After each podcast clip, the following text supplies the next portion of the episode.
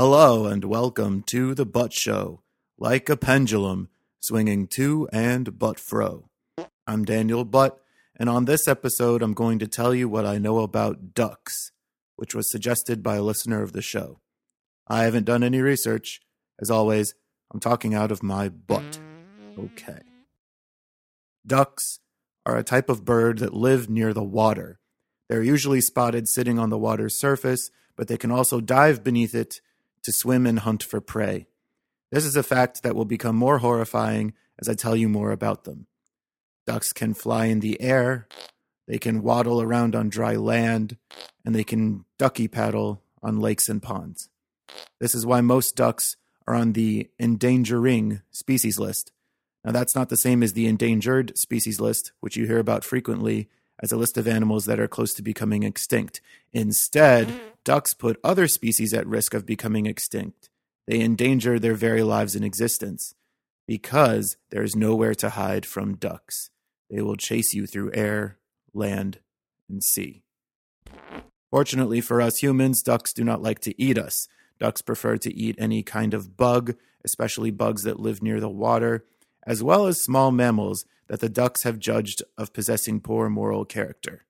This is unfortunate for rats, who carry the stigma of being scavengers, thieves, and harbingers of disease. If a duck can swallow a rat, it will, even if the rat has recently completed rat rehab or accepted rat Jesus and turned over a new rat leaf. Ducks are not so objective in their judgment as they should be. Because of their frequent judgment by eating, ducks have a higher fat content and richer taste than other poultry, such as chicken or turkey. You will often see duck dishes in fancy restaurants, whether they be actual duck meat or other foods fried in duck fat. These dishes will be more decadent than a comparable poultry dish, but all that taste comes from the anguished soul of an animal the duck may or may not have fairly judged. Remember that. Ducks communicate by quacking at each other. Through threats and coercion, ducks have convinced the media to portray these quacks as melodic tones with goofy character. In reality, quacks are raspy and annoying.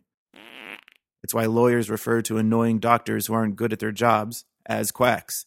And according to urban legend, a duck's quack will not echo. This is completely true, and it only increases the horror of having a duck coming after you. Think of all the places where echoes usually happen a cave, the edge of a cliff, a long abandoned hallway. These places are already creepy on their own.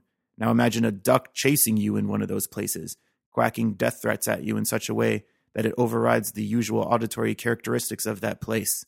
Oh, it's a horrible thought indeed. Duck reproduction is every bit as terrifying as their swift judgment of lesser animals.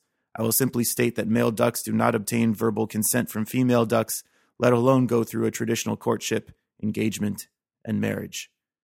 Do you want to know why the strongest tape is called duct tape? Because ducks invented it to restrain their victims, ensuring no escape before the ultimate judgment. Calling this strong gray tape duct tape is implicitly approving the terrible actions of ducks. Instead, try calling it swan tape. Lowering oneself to avoid a projectile or low hanging obstacle is known as ducking. That's right, a maneuver to basically avoid getting hurt is called ducking. This is another example of the duck lobby whitewashing the duck image for mainstream society, so that we think of their quacks as goofy sounds and their evasive motions as ways to stay safe. But when there are ducks around, nobody is safe. Hmm. And that's all I know about ducks. This episode has been brought to you by the Box Seats Trading Card Company. Are you still collecting baseball cards and running out of space to put them? Or are you still searching for that ultra rare rookie card to complete your collection? That too. Well, download the Box Seats Trading Cards app. It makes collecting baseball cards completely digital on your phone or tablet. Okay. You can even mail your entire baseball card collection to the Box Seats Trading Card Company. They'll scan them and put digital facsimiles right in your account, Okay. and then shred the originals. Wait a minute. If you're hunting down a rare card, send a money order for its current value to the Box Seats Trading Card Company, and they'll put a digital facsimile in your account too. It's easy to manage, and the cards in your account will never depreciate in value Okay. because they don't exist. Ugh. Many thanks to the Box Seats Trading Card Company for sponsoring the Butt Show. All right, that wraps up this episode. To submit a topic for a future episode or listen to previous episodes, go to thebuttshow.com. Take care, everyone.